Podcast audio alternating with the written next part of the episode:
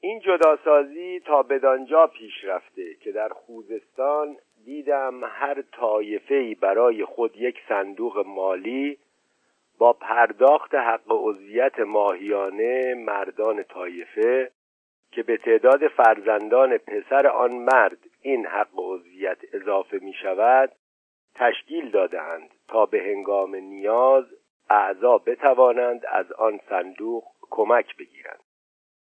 این صندوق حتی به هنگام نزاع و قتل یک فرد دیه فرد مقتول را تمام و کمال می پردازد و البته در قبال آن کمک ها این افراد باید قواعد و هنجارهای طایفه خود را دقیق و مو به مو رعایت کنند پانویس.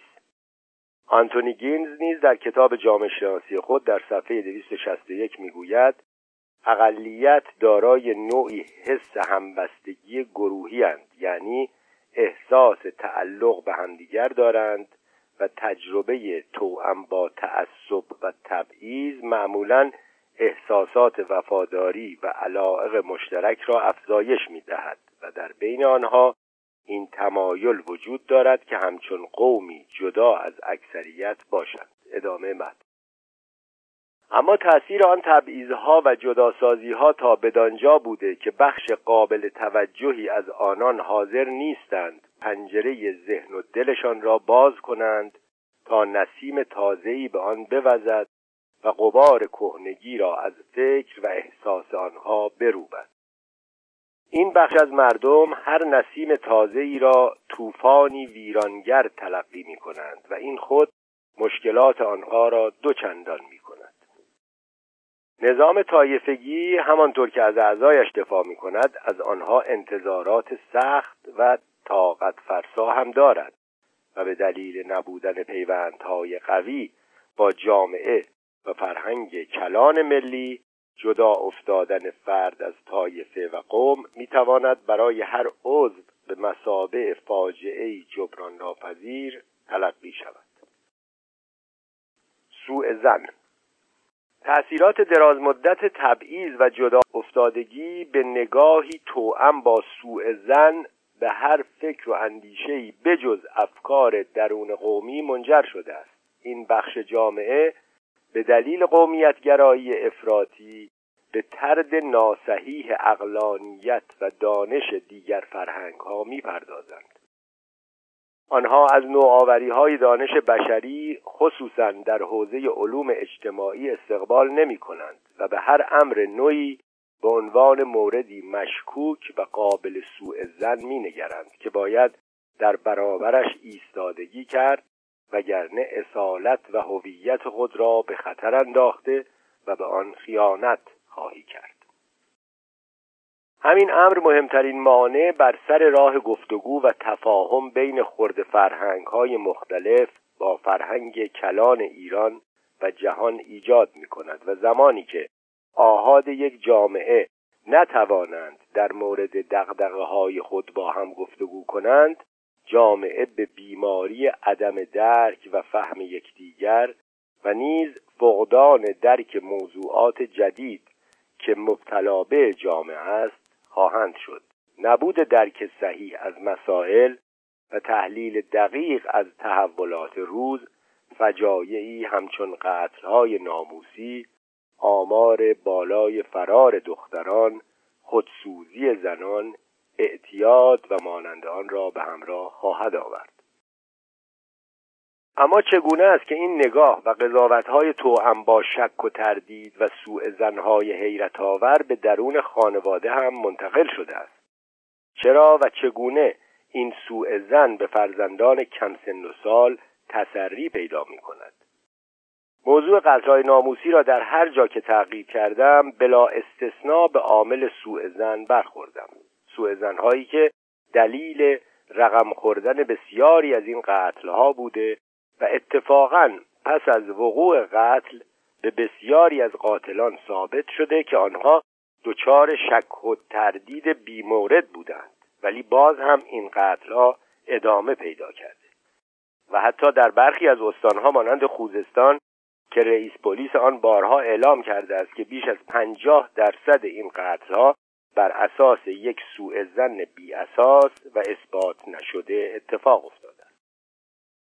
در مطالعه مجدد این پدیده با مردان بیشتری صحبت کردم و سعی کردم این پدیده را از نگاه آنها از منطق و احساس آنها ببینم و بشنوم.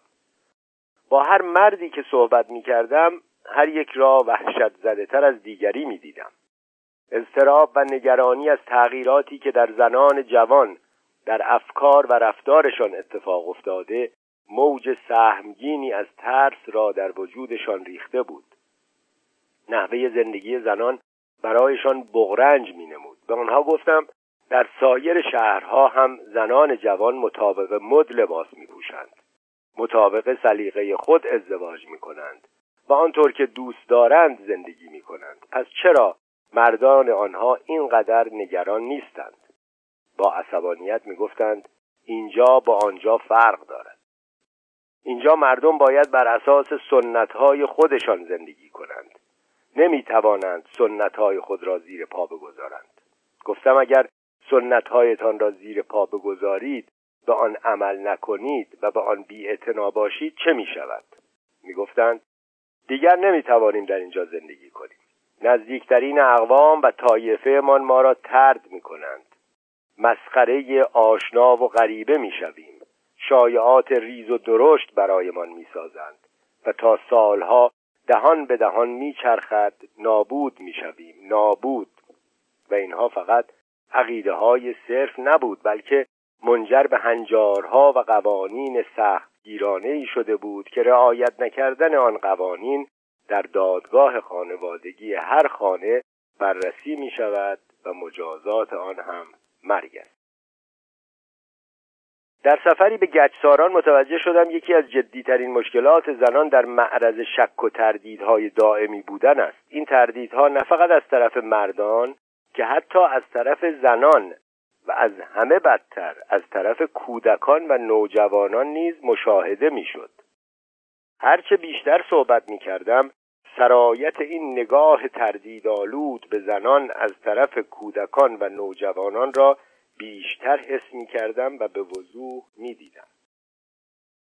کودکان و نوجوانانی که با نگاهی توأم به سوء زن به زنان دوروبر خود و حتی مادرشان نگاه می کنند و در شهر گچساران به زنانی برخوردم که به دلیل کتک خوردن از پسران نوجوان خود دنده هایشان شکسته بود یا دندانشان خرد شده بود از آنجایی که کودکان مرتب در معرض شنیدن و دیدن رفتار خشونت آمیز مردان با زنان هستند روند جامعه پذیری آنها با الگوهای فرادستی محض مردان و فرودستی مطلق زنان طی می شود و در این روند کودکان شاهدند که انگشت اشاره مردانی که پر از شک و تردید هستند همیشه به طرف زنان نشانه رفته است.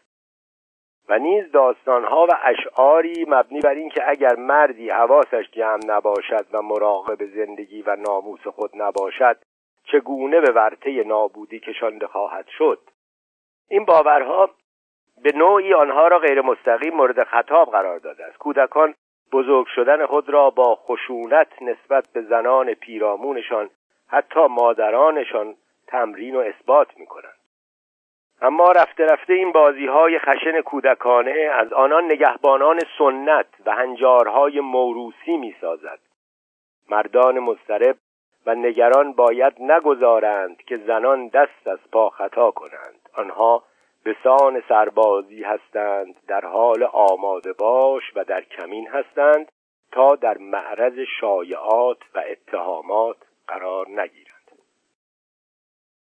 تعصب پرسش در مورد چرایی این همه حساسیت و تعصب بر روی زنان بلافاصله طرف گفتگوی شما را وامی دارد که آنها تو را میهمان بسیاری از داستانها و اشعار قدیمی که بر تبل غیرت و شرافت میکوبد بکنند و اعضای خیش را نیز به تن ندادن به هیچ ننگی فرا خوانند. در پس همه آن اشعار شما شمار زیادی از افکار و تصورات از پیش ساخته شده را خواهید دید که هنوز وجود دارند و در بین مردم زنده هستند و اتفاقا همینها افکار و باورهای بنیادین آنها را می‌سازند و نسل به نسل هم منتقل می شود. رئیس شورای حل اختلاف اندیمشق پیرمردی بود با این حس رضایتمندی که بسیاری از نزاها را به صلح و آشتی رسانده و حتی برخی از محکومین به اعدام را از مرگ حتمی نجات داده است. در گفتگو با او این فرصت برایم پیش می آید تا از او بپرسم حاج آقا لطفا بگویید چند زن را از مرگ و قتل ناموسی نجات داده اید قدری سکوت می کند سپس سر درد دل او باز می شود او از زنان گلایه دارد که فکر آبروی مردشان را نمی کنند طوری لباس می پوشند و آرایش می کنند که ناخداگاه در مورد آنها شایعاتی ساخته می شود و چون غیرت مردان تا به شنیدن آن شایعات را ندارد به قتل آنها منجر می شود او برای اینکه مرا در فضای قومی و طایفه‌ای خود قرار دهد با خواندن دو بیت شعر حماسی در رسای غیرت و شرافت داستانی از دوره شاه عباس صفوی را تعریف می کند می گوید باد باران آورد هنگام جنگ مرد مهمان آورد نامرد ننگ. پس بمیرید و نمانید به ننگ. و ادامه می‌دهد. در زمان شاه عباس به او اطلاع می‌دهند که زنان سه تن از داروغه های او با مردانی دیگر رابطه نامشروع دارند. شاه عباس از آنان می‌خواهد که زنان را زیر نظر بگیرند و در صورت صحت ماجرا آنها را مجازات کنند. داروغه ها زنان را زیر نظر می‌گیرند و می‌بینند که آن اخبار درست است.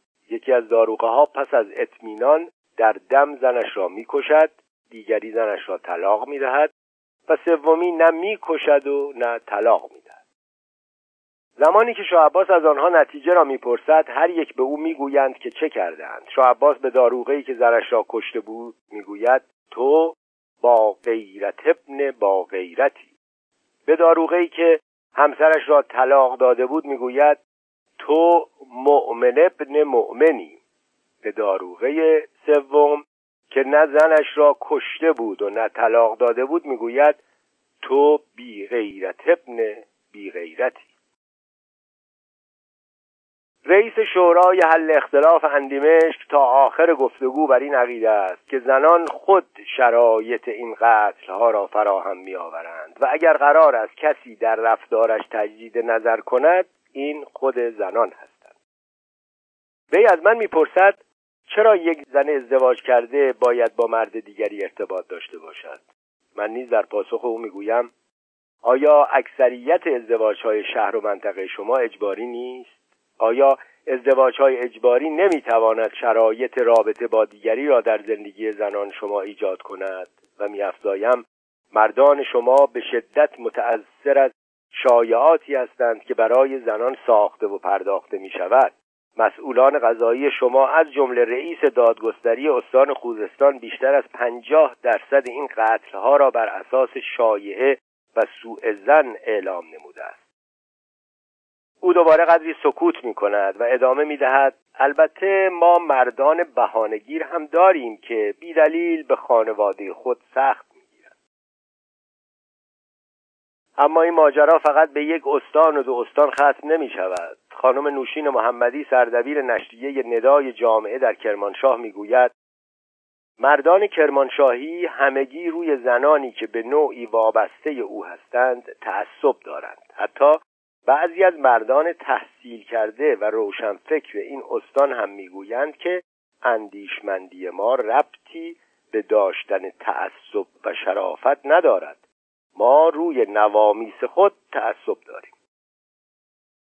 از معصومه عباسزاده دانشجوی لورستانی مقطع کارشناسی ارشد مطالعات زنان می‌پرسم به نظر تو پدر شما نسبت به نوامیس خود متعصب تر است یا برادران تحصیل کرده در جواب می‌گوید برادران تحصیل کرده من بارها و بارها بیشتر از پدرم که دارای تحصیلات نیست متعصب ترند آنها با وجود اینکه از من کوچکترند مرتب به من امر و نهی می کنند در مورد هجابم در مورد شغلم و پرسیدم مگر شغل شما چیست؟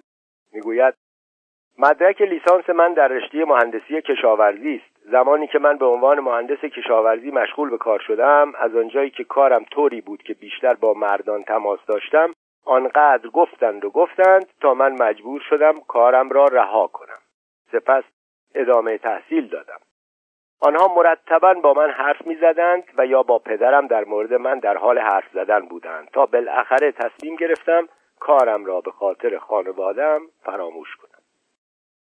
از آقای شاهولی وکیل ایزه ای می‌پرسم اگر موارد تعصب مردم ایزه را بخواهیم بشماریم آنها روی چه مواردی تعصب دارند و آیا امروز هم تصور و برداشتشان مانند تصورات و افکار گذشتگان است.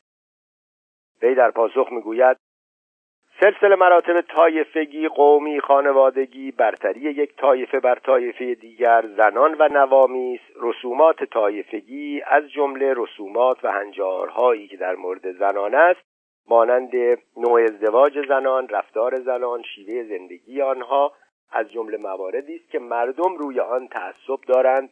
و به سختی حاضر می‌شوند آن تعصبات را کنار بگذارند.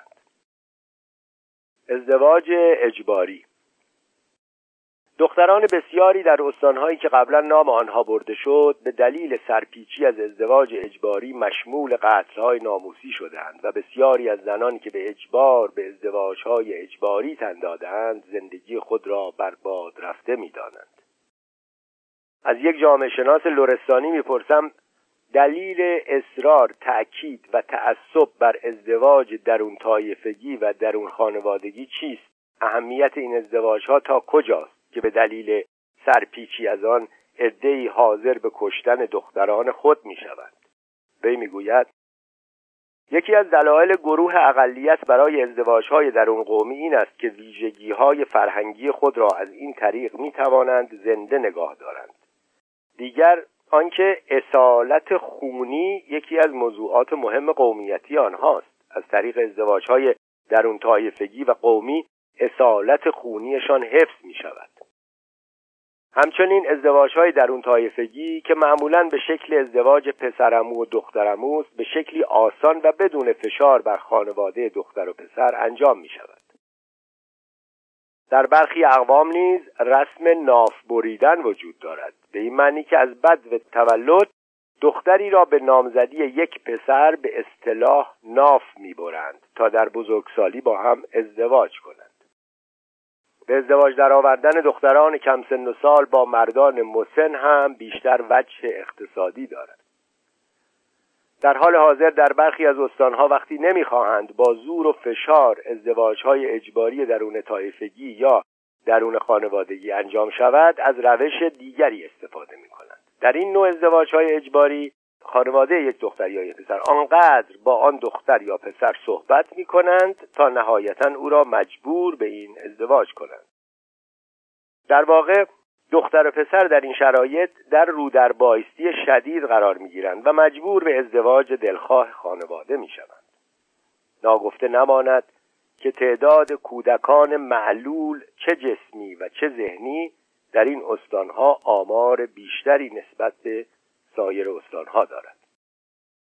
آقای مولودی از آذربایجان غربی هم می‌گوید در این استان که دو قومیت کرد و ترک زندگی می کنند اصرار خانواده ها بر این است که کرد با کرد ازدواج کند و ترک با ترک. وقتی این قانون از طرف جوانان زیر پا گذاشته می شود مسائلی مانند فرار دختران و یا قتلهای ناموسی پیش می آید. هنگامه حیاتی از فعالان زن سیسان و بلوچستان نیز در خصوص ازدواجهای اجباری در این استان می‌گوید ازدواج در سنین پایین یکی از مشکلات زنان است اگر دختران هم نخواهند در این سن ازدواج کنند قدرت ابراز عقیده خود را ندارند چرا که مردها شرایط زندگی زن را به او تحمیل می کنند و تنها مردان حق انتخاب دارند.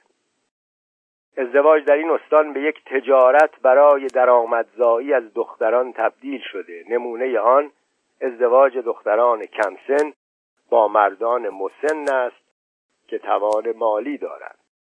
از سایت کانون زنان. نظارت اجتماعی.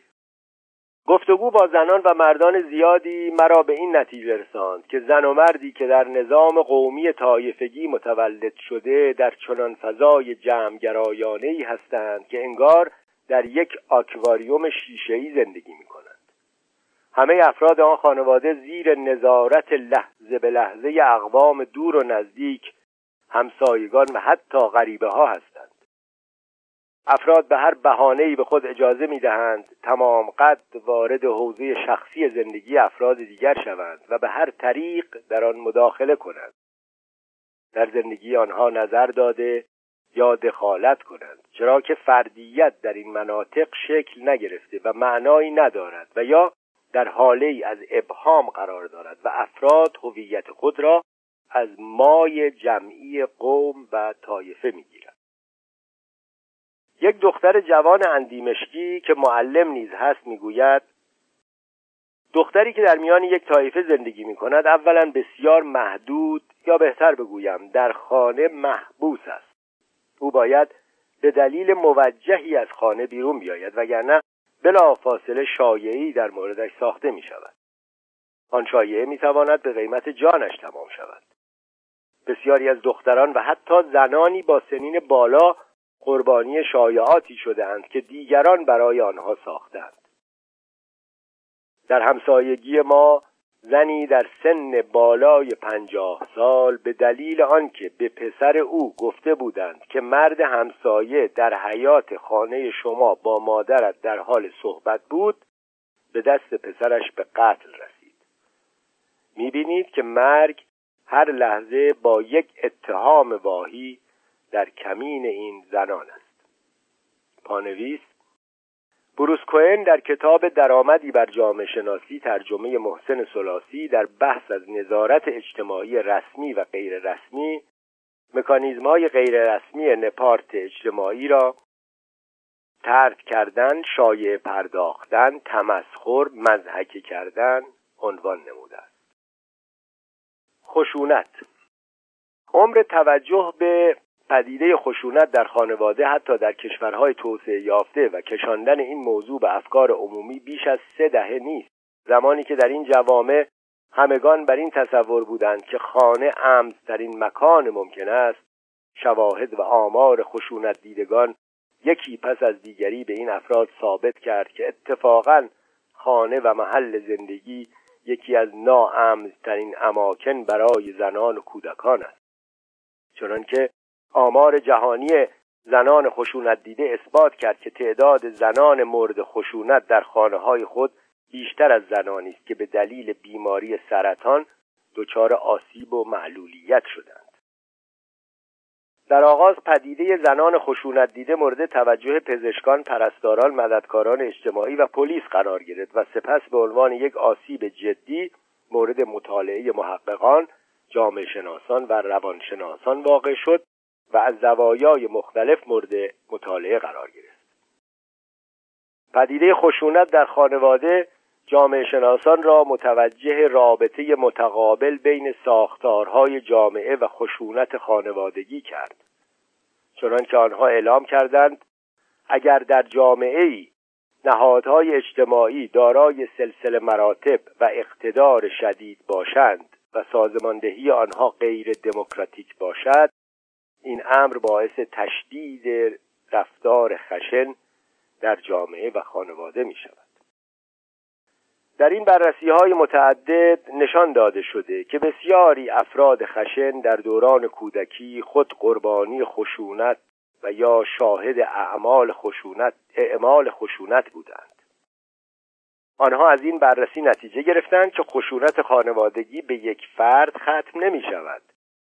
و فرد قربانی خشونت در بزرگسالی همان رفتارهای خشونت آمیز را در درون مناسبات خانوادگی خود به کار خواهد برد. آنها از این پدیده به عنوان گردش خشونت نام می‌برند. خانم دبیری که خود نیز بسیار حساس و معترض به قتلهای ناموسی در استان خوزستان است می‌گوید رابطه مردان با زنان در نظام قومی و طایفگی توأم با تحقیر و بیاعتباری زنان و رفتاری توأم با خشونت و امر و نهی است. اصلا مرد طایفه اگر نسبت به خانواده خود خشونت نداشته باشد مرد نیست.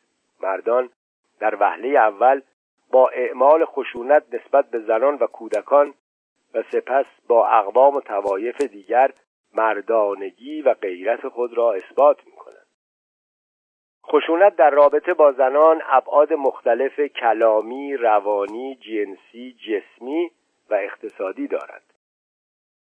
خشونت کلامی در مورد زنان تا بدانجا پیش می رود که در استان خوزستان ضرب المثلی در مورد زنان وجود دارد که می‌گوید زن نگو لنگ کفش بگو. این جمله نشان می‌دهد که تحقیر زنان تا کجا پیش رفته است. من بارها از شاگردانم شنیدم که سر کلاس می‌گویند خانم زن یعنی یک موجود بیچاره بدبخت بی ارزش بی اراده شما نمی‌دانید وقتی چون این کلماتی از زبان دانش آموزم خارج می شود آنها دچار چه استیصال و سردرگمی هستند زن جوان دانشجوی دیگری که در آبادان زندگی می کند می گوید روابط درون خانواده از خصوصی ترین روابط بین زن و شوهر گرفته تا برخورد والدین با کودکان توأم با خشونت تحکم و روابط یکسویه است. اینجا زنان و دختران جوان از طریق تلویزیون فیلم های سینمایی کانال های ماهواره‌ای شاهد فیلم ها و برنامه هایی هستند که روابط زن و شوهر را توأم با عشق و دوست داشتن نشان می‌دهد. در این فیلم ها شما می توانید احساس کنید که آنان چقدر از زندگی خود لذت می‌برند. زمانی که این زنان به زندگی شخصی خود برمیگردند خبری از این چیزها نیست. من زنان زیادی را می‌شناسم که از روابط خشن جنسی که اندک توافقی با آن ندارند گلایه می کنند یا مردان حتی فیش حقوق اندک معلمی زنان را از آنان می‌گیرند و به دلخواه خود خرج می کنند زنان جوان بسیاری را می‌شناسم که با کوچکترین بهانه مرتبا از شوهران خود کتک می‌خورند. حتی تک تک اعضای خانواده شوهر حق دخالت مستقیم در زندگی یک زن جوان را دارند. من نمی‌دانم که به این مردان چطور می‌توان فهماند که زنان امروز با زنان دیروز که به هر رابطه غیر انسانی تن می‌دادند فرق دارد؟